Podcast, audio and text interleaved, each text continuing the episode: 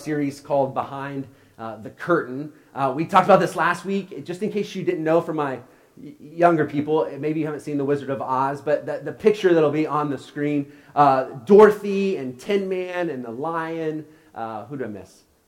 Scarecrow. Uh, they, they are, are trying to get back home, right? And they are presented with the great and powerful Oz, right? And they come back, they've done what they're supposed to, they see the great and powerful Oz, and then Toto goes over and he pulls the curtain back, and there's this guy speaking on the microphone as the great and powerful Oz.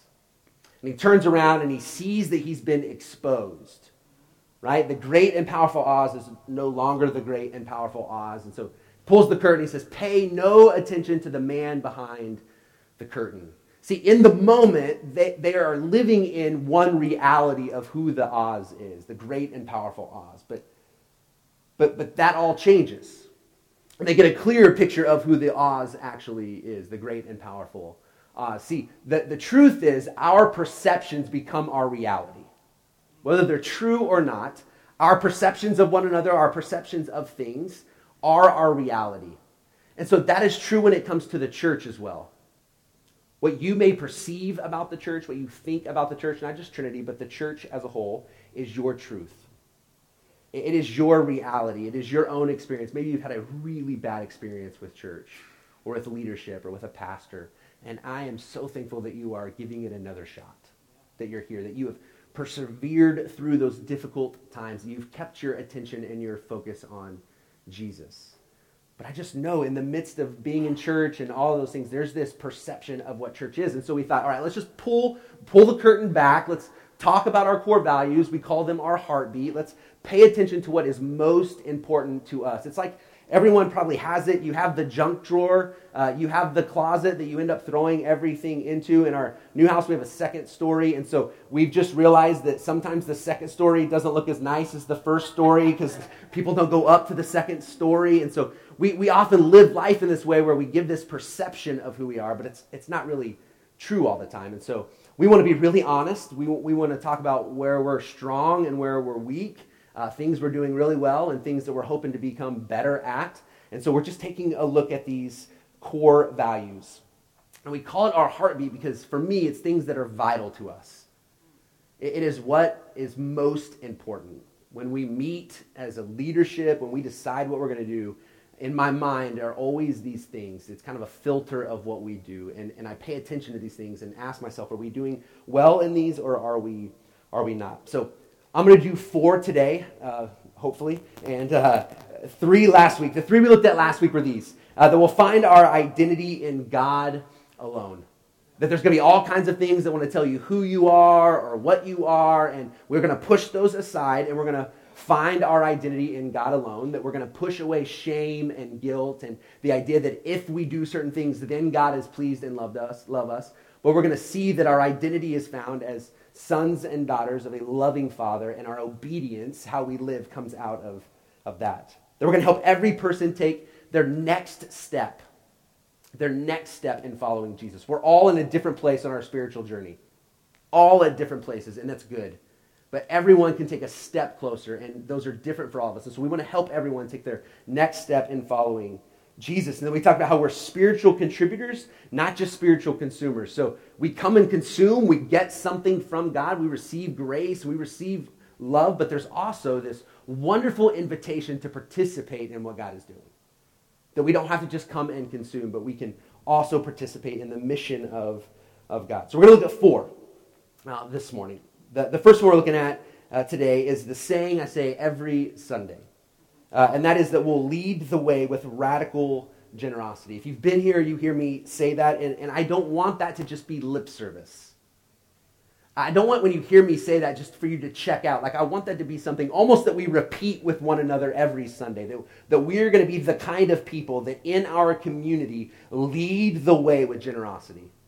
That when people think of Trinity, or when someone says, Hey, do you go to church somewhere? And you say, Yeah, I go to Trinity. Oh, man, you guys are generous people uh, generous with our, our resources, with our money, but also with our time and with our energy.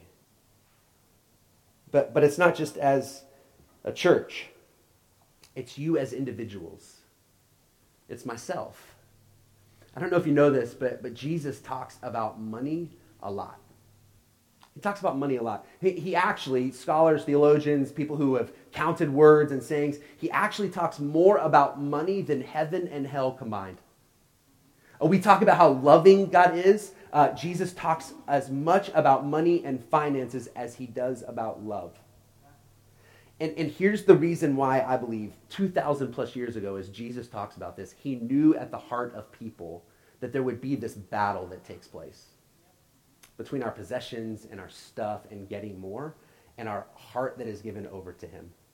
That Jesus knew, this is fascinating, that 2,000 plus years ago, that Jesus talked to those people about that. And he could still say the same thing for us today that there is this battle that often goes on in our heart. This battle between when is enough enough and getting more and how we feel about that. And this idea of living generously. Now, listen to what Jesus says in Matthew 6. If you don't own a Bible, there's a Bible around you somewhere. It's a red hardback Bible. We'd love for you to have that. If you have a smartphone or uh, a way of looking at that digitally, I'd encourage you to do that. But it says this in Matthew 6, uh, 19 through 20. It says this Do not store up for yourselves treasures on earth, where moth and rust destroy, and where thieves break in and steal. But store up for yourselves treasures in heaven where moth and rust do not destroy, and where thieves do not break in and steal.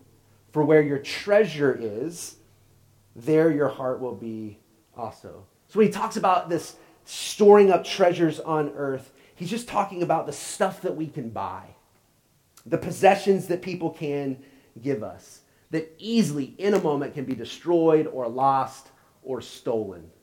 I don't know if you ever had something stolen from you. Uh, my, my first uh, Christmas home. I hadn't been back to Oklahoma City from when I went to school. Uh, I had been there one night and someone broke in and stole my, my radio. First night back in Oklahoma City. Uh, I think, man, you know, it's a one time thing. I go back at that summer. The first night I'm home at summer, someone breaks in and steals it again. And there is something about when our stuff is stolen. We hold so tightly to it right? The way people talk about someone who steals, right? There is, there is this next level of someone who steals from someone. And I think often that comes down to how we feel about our stuff. Right? We've worked hard for it. We often find our identity in it. And when it is taken, something happens to us. And so here's the truth I don't believe that God is saying you can't have things. I, I don't think Jesus is saying that you can't have nice things. What I think he's just saying is if you begin to store up all these treasures here on earth and you find your identity and your worth in those things, that if you think that those things will bring fulfillment and hope, you're just going to be disappointed. You're going to be disappointed because he says, wherever your treasure is, your heart begins to go there. So if your treasure is people, right, we, we get mixed up. What, what happens is we're supposed to love people and use possessions. But often what happens is we just love our possessions and we use people.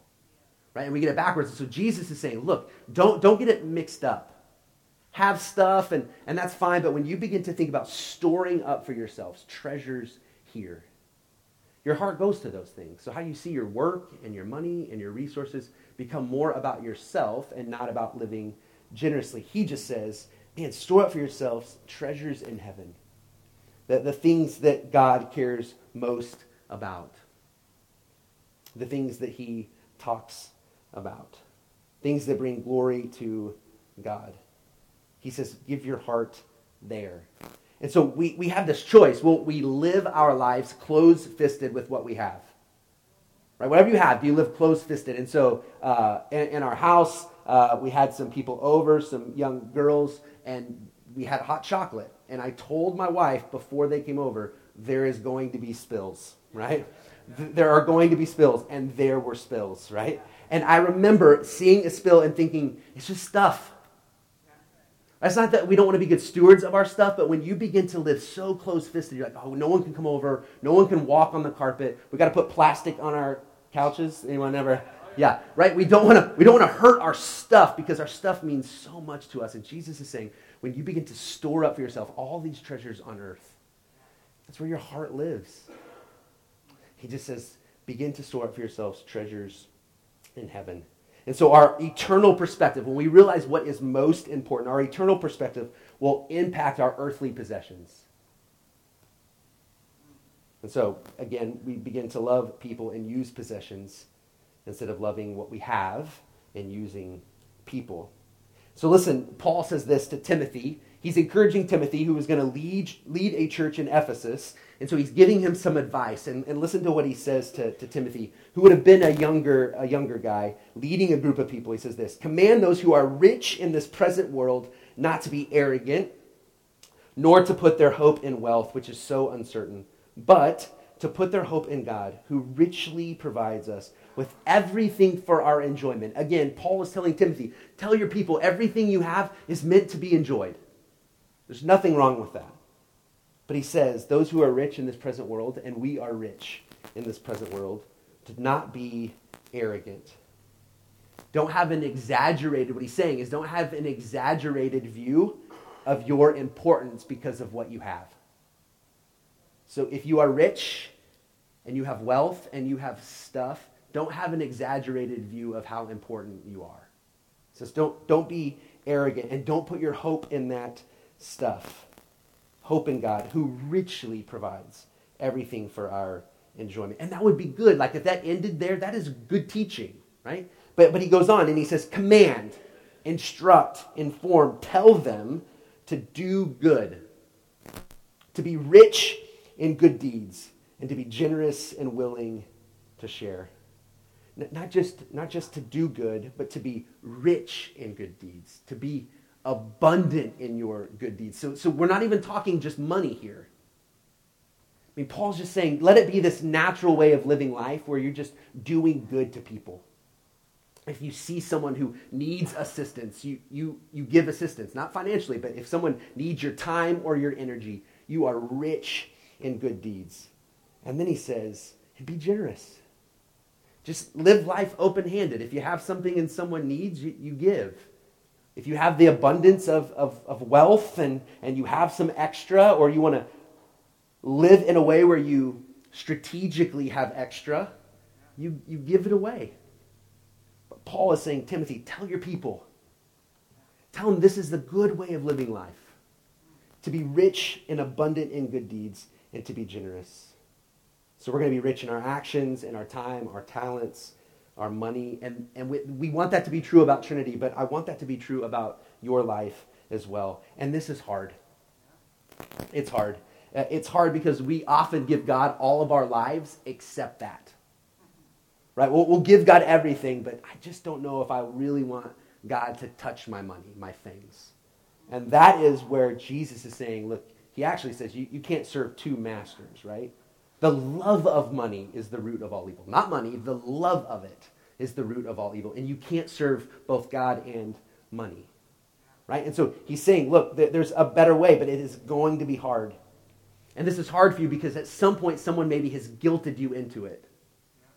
Right? They've guilted you into it. They, they've promised something. Right? They've promised if you just give, then this will happen right? They promise a blessing if you would be a blessing, and, and I'm not sure that's always scriptural. We give out of obligation, not out of a transformation. That our hearts have been transformed, and so we give, and so because of that, it becomes really hard, especially in the church. Or we say things like, well, one day I'll give. One day. I, I just, I, I get out of debt, and, and that was me before I married my generous wife. Uh, I didn't grow up in church, but like, I'll be generous one day. Like, when I win that lottery, man, I'm going to give so much money away, right? We, we live this way. If I could reach this point, then, then I'll be generous. But, but if it's hard, if it's hard for us to be generous with a little, it is going to be hard to be generous with a lot. Right? And so we, we it's not too late. It's not too late to begin to be generous. And then in the church, and I think this is unfortunately a story for many of you, is money maybe was mismanaged. And so we around here, uh, we, we want to invite you to be generous with your time and talents. Right? We know that in a group like this, there are some people who just financially at this time, they're just not able to. But, but I think and I believe that all of us can be generous with our time and talents here at Trinity and outside of this building. But then I also think that all of us can be even a little bit generous with our money. And so we want you to, to know that we are trying our hardest to be really good stewards of what we have. Uh, in our Trinity 101 class, when I talk about this, I often talk about what's on the wall. And these have been up for a while, and if you don't know what those are, uh, they're plates. Like recycled cardboard plates, right? And, and Greg is so good, our worship uh, leader. He's so good at, at doing things at basically no cost. We're, we're going to be really smart and wise with what we have. We, we are going to be good stewards. We have lots of checks and balances with, with money. And so when you give, just know that, that there are lots of people who see what is, is spent. And so if money being mismanaged is difficult for you, if being generous with the church is hard for you, then I've said this over and over find somewhere else to be, to be generous. I mean, the church only functions uh, through our giving collectively. There's no grants. The city doesn't give us any money. Uh, we, we do what we do because of generosity of people like you.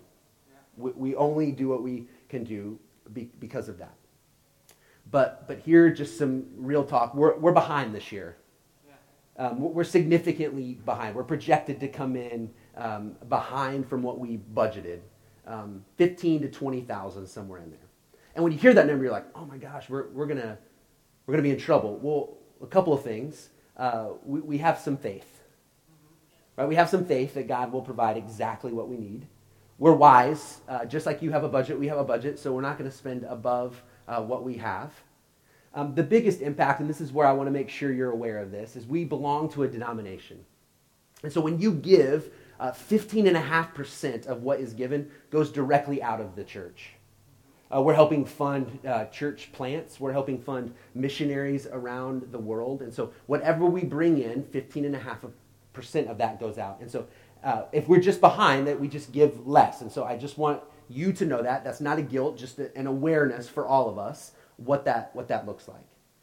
But, but here's what we are going to do uh, we're going to continue to be generous right? Our, our dollar days, uh, our, our, Empower North County, everything we're doing through our, our compassionate ministry, our affordable Christ, we're going to live generously and we're going to trust God that He'll provide exactly what we need. That, that will never change. No matter how small our budget gets, uh, we're going to live generously. And, and, that happens for different reasons. We, we've lost some families, some families have moved uh, away, uh, but, but I am excited for what we've been able to do and what we are doing. And so we're going to continue to invite you to participate, both with your time and talents and with your finances. But as always, no guilt or shame, just an invitation. Uh, I am going to encourage you to give strategically, whether it's here or somewhere else. Uh, we often will not become generous if we don't make it a priority. So just strategically figure out, okay, this is what we're going to do. And then we will do what, what Paul instructs Timothy to do. We're, we're going to follow that teaching and that we are going to be rich in good deeds. Um, we're going to do all we can to, to follow that teaching. And so we're going to lead the way. We're going to set the example of what it means to live generously. All right, number two. Uh, that was the long one, I promise. Uh, the, the, next, the next year will go quicker. Uh, this follows along uh, with that. We're, we're for God's kingdom more than our own kingdom. As a church, we're for the ways of God more than our own ways as a church. But specifically for you, again, we want to live generously as a church, uh, but I want you to have a generous heart. Uh, as a church, we're going to care more for God's kingdom, meaning uh, that it doesn't matter how big Trinity gets with people or buildings that we have, if our community around us is in shambles and no one knows we're here, and if we left, no one would notice or care, then we're not doing something right we're going to care about our community and about other churches even as much as we care about ourselves. Listen to uh, two scriptures. Uh, Jesus teaches this in Luke 12. He says this Someone in the crowd said to him, Teacher, tell my brother to divide the inheritance with me. It's going to feel like this is uh, money again, but just listen to the heart of this guy. Jesus replied, Man, who appointed me a judge or arbiter between you? Then he said to them, Watch out be on your guard against all kinds of greed. A man's life does not consist in the abundance of his possessions. And then he tells him a parable. He tells him this story.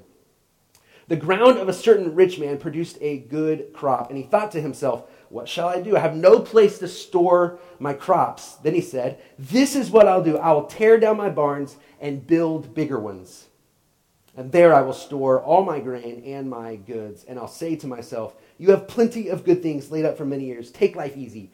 Eat, drink, and be merry. But God said to him, You fool, this very night your life will be demanded from you. Then who will get what you have prepared for yourself? This is how it will be with anyone who stores up things for himself, but is not rich towards God. What happens for this in this parable, the, the person in this story, what, what is going on is he cares more about himself than he does about what God is wanting to do. The thought of, I have abundance of possessions, I'm going to hoard it and hold on to it because I need it. My life is about me. And Jesus says, Look, this is the same as anyone who is not rich towards God or who does not give themselves over to God. And again, this isn't simply about money, but how money is viewed for self. There's another one, Matthew 13, 44 through 46. This is different. And this is where he talks about the kingdom, the kingdom of heaven, the ways of heaven.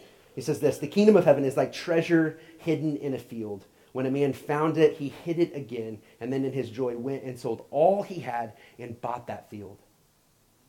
He finds the treasure, the thing that is most valuable, and he says, I'm willing to give everything away to have what God would want for me. I'm willing to give myself over completely to that. And when Jesus repeats himself or tells another parable that sounds like it, you know it is important. It is almost as if he says this. He listens to a response. And he's like, they didn't get it. Okay, verse 45, he says, Again, the kingdom of heaven is like a merchant looking for fine pearls. When he found one of great value, he went away, sold everything he had, and bought it. He got rid of everything for the one. See, as followers of Jesus, there's this idea that my life is no longer my own. That God's kingdom is more important than what just happens in my own life. And the question we ask is well, who is in charge of my life? Right? You could say, who sits on the throne of my life? Who is the ruler of the, or the king of my life? Following Jesus is this relocation. It is a movement from one kingdom to a next. Uh, you may know this. I grew up in Oklahoma, and I'm a big Oklahoma fan. Um, I, I still have my Oklahoma stuff, but my address has never been there since I left when I was 18. At 18 years old, I moved to school. My address has never been there. I relocated. That is, that's not my home anymore. Uh, the things that I used to say, and I slip up every once in a while, right? The, the way I say words, that has changed. There has been a change in me because of the relocation. When you follow Jesus, there is a change that happens in your life and in your heart. There is a relocation. And so, as we think about this, we want to be for God more than for ourselves. That we want to be for one another even more than just for ourselves. And then as a church, as I said, we're going to care about what happens here at Trinity, but we're also going to care deeply about our community and what God is trying to do outside of these walls. See, you could have this fortress mentality. As a church, we could have this fortress mentality, this idea that we have these walls and we bring one another in here to protect us by keeping the good in here and the bad out there. But I think the church is more as an outpost That this idea as a place to gather and then to send out. A, ga- a place to come in and to encourage and equip and then to send out. To take God's kingdom into the places where we are. The main concern of the fortress is what's happening inside of those high walls, where the outpost concerns itself with what is going on around outside. We want to be an outpost where the kingdom of God can flow through us into your jobs, into your homes, into your neighborhoods. And so we're going to care more about God's kingdom than just our own. The third thing, we'll believe in and will wholeheartedly invest in young people. We will believe in and will wholeheartedly invest in young people. I have big, big news today. Um, I am now the parent of a teenager. Yeah. Yeah. My daughter uh, turned 13 uh, today. Whew, yeah. Um, I love it. I do. I really do. I, I, love that age as a youth pastor. I love junior highs. It's just different when it's your own. Um, but I, I do. I love it. But something hit me this morning. I actually added this. I looked it up.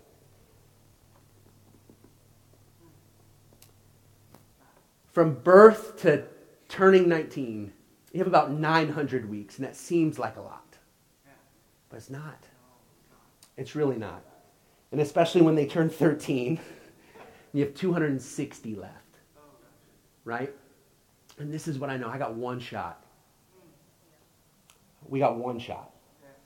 And so we're going to we're going to be the kind of church where we invest in and we believe in and we support and we care for our kids. So so a few a few things with that. Unfortunately, a lot of kids reach an age where they want nothing to do with the church. It's not really about Jesus. Uh, they, they still are okay with Jesus. Uh, they just don't want much to do with the church. And I think there's lots of reasons for that. But I think one of those is just they haven't had a group of people who have come alongside of them and said, We believe in you, we care for you. Young people are looking for a couple things, and, and I'm including our young adults even in this. They want to know that they're really loved. Like, really, there's this desire for kids and for teenagers and for young adults and for us as adults, but even more for them, that they want to know that they are really loved. Uh, they want to know that they belong somewhere. They're trying to find a place to belong. And we use the language, a place to belong. And I promise you, specifically with our junior highs and our high schoolers, they want to know and they're going to try and find somewhere to belong. And then the third thing is they want to know do I have purpose? Does my life matter? Right? And so, what a beautiful opportunity for a group of people. And you may not have kids or you may have grandkids now, but for a group of people to come alongside of kids and say, This is a place for you. Right? For young adults who have kids and say, look, I want to be a part of that church because they let my kids be kids. Right? And so afterwards, you'll see kids around this place and run around. This is a building. Right? We want to be good stewards of a building, but it is a building. It is a building where we come and we turn our attention to, to God, but it is a building. We have to remember that. And it is a great place for kids to be loved and to know that they belong. And I thought about this this week. I was with Kristen, our youth pastor. We, we were at a convention, a youth uh, worker convention. She's still there this morning. Uh, but just this idea of what, what better place for a kid to fail? Our kids are going to fail. But a place that would, would come alongside of them when they fail. To not give shame or guilt or to judge, but to say, You are deeply loved here. Listen to what Jesus says. It says people were bringing little children to Jesus to have him touch them, but the disciples rebuked them. And when Jesus saw this, he was indignant. He began to show anger and was annoyed. He said to them, Let the little children come to me and do not hinder them. That's the, the part that I, I want you just to think about. We don't want to do anything as a church that would hinder kids in their faith. Right? We don't want to rob them of a childlike faith. For the kingdom of God belongs to such as these. I tell you the truth anyone who will not receive the kingdom of God like a little child will never enter it. And he took the children in his arms, put his hands on them, and blessed them. We see this multiple times where Jesus, people try to keep kids away, and Jesus said, Don't, don't even think about it. And then he says, If you don't even become like a child, you'll, you'll never enter into the kingdom. And so we're going to be a place where, with our money, we invest in kids, with our time, we invest in kids. This is going to be important to us. As we dedicate kids, we're going to dedicate these babies we've been having, we're going, we're going to be dedicating them. And I tell you, you play a responsibility in that. Right? To pray for them, to encourage them, to maybe even babysit for them, right? There, there's this opportunity. We have a nursery down here we have a nursery. And, and just let me say this for those of you who don't have young kids right now, uh, maybe you haven't had kids, uh, maybe your kids are grown, we need you. We need, I, I need you. uh, I need advice, I need help. Uh, we, we need you. We need you to rock babies and to love our kids well. The, the one thing, and I've said this before, the one thing I love about pastoring a church uh, where the, the church deeply loves my kids and allows them to just be kids is they have a whole big family. Uh, lots of, of uncles and aunts and cousins and grandparents, people who love them. And, and I want that to be a place for all kids to come in where they know the church loves them and they love the church. I, I do not want to, to hear stories of our kids leaving the church because they didn't feel like the church is a place they could belong or where they weren't loved let's be that kind of church. We're going to grow in our young families. We, we want them to know this is a place for them and their kids. And we're in this together. We're in this together. So we're going to believe in, we're going to wholeheartedly invest in young people. And then the final one, and this one's a short one, that we're going to follow the life and teaching of Jesus. If Jesus said to do it, we're going to do it. What Jesus says as most important to love God and to love people, we're going to do it. Uh, I got really good in high school at memorizing things. I had a pretty good GPA because I could memorize. It didn't mean I learned anything. It didn't mean I could apply anything. I just memorized it. I would cram for the 30 minutes before a test. I'd go in. I had kind of a, a photographic memory. It's before some concussions, but uh, I had this photographic memory, and I just memorized, right? But nothing happened. I didn't, I didn't learn anything. The danger in the church is for us to just hear lots of sermons, to, to memorize Scripture, which is really good, but then not to apply it. Right? So we, we want to put into action what we are learning. Again, the words of, of Jesus found in Luke 6, 46 through 49. These are the words of, of Jesus. He says this Why do you call me Lord, Lord, and do not do what I say?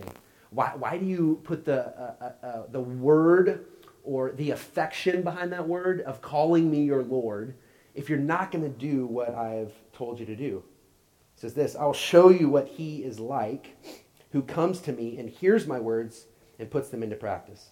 He's like a man building a house who dug down deep and laid the foundation on rock. When a flood came and the torrent struck that house, but could not shake it because it was well built. But the one who hears my words and does not put them into practice is like a man who built a house on the ground without a foundation. The moment the torrent struck that house, it collapsed and its destruction was complete. Jesus is saying, if you want to build this strong foundation, it's not just about knowing the Word of God. It's not just knowing what Jesus has said, but it's about putting them into practice. And then when things happen, when things become difficult, you have a firm foundation that you have built. James um, uh, talks about this in James 1.22. He says, don't merely listen to the word and so deceive yourself, but do it. Right? You don't want to be deceived by anybody else, but don't deceive yourself into thinking we can just hear what Jesus said and not put it into practice. And so we're, we're going to fail at this. There's going to be times that, that we personally don't do very well at doing what Jesus wants.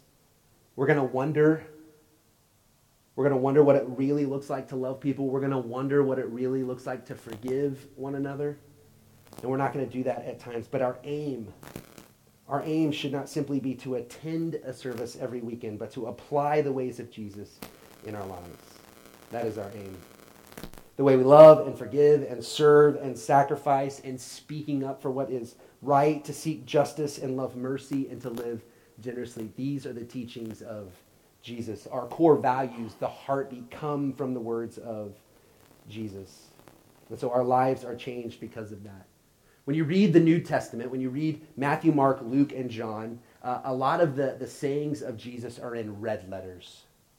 So there's this saying, people call themselves this. I don't understand why we would have to, but they're red letter Christians. Right? Like that should be who we are, but there is a title that is put on people who live out the teachings of Jesus. And so we want to be red letter Christians. We want to know the teachings and the life of Jesus, and we want to follow those things. Well, Greg's going to come up and close us in our song as I just recap these so far. We're going to find our identity in God alone. We're going to be about helping every person take their next step in following Jesus, that we're going to be spiritual contributors and not just spiritual consumers. We're going to lead the way with radical generosity, that we're going to be for God's kingdom more than our own that will believe in and wholeheartedly invest in young people. And then we're going to follow the ways and teachings of Jesus. Uh, next week, uh, I'm going to quickly talk about the final three. But the, the fun part of that is there's going to be this application immediately afterwards. I have a, uh, a friend who's going to come in and, and teach. Um, he's from Oasis International here in St. Louis. And he's going to come in and teach. And so he's going to bring a couple of guests. I hope that you'll come back. I hope you'll be here next Sunday to hear him, uh, to meet the guests that he brings as we figure out what it means to love people, right? Love people, love people. As we figure out what it means to participate in reconciliation and restoration and renewal of our community. We're going to figure out what those things look like together. Would you stand as I pray? And Greg will sing. Father, thanks for today.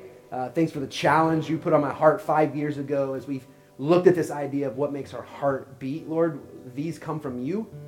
Um, I pray, Lord, you'd help us. Help us to put these into practice. Not just me, not just as a church, but as individuals. Would you help us to do this? Thanks for your grace as we fail. Uh, thanks for your mercy as we try to attempt to do what you have called us to do here in North County. I pray in Jesus' name. Amen.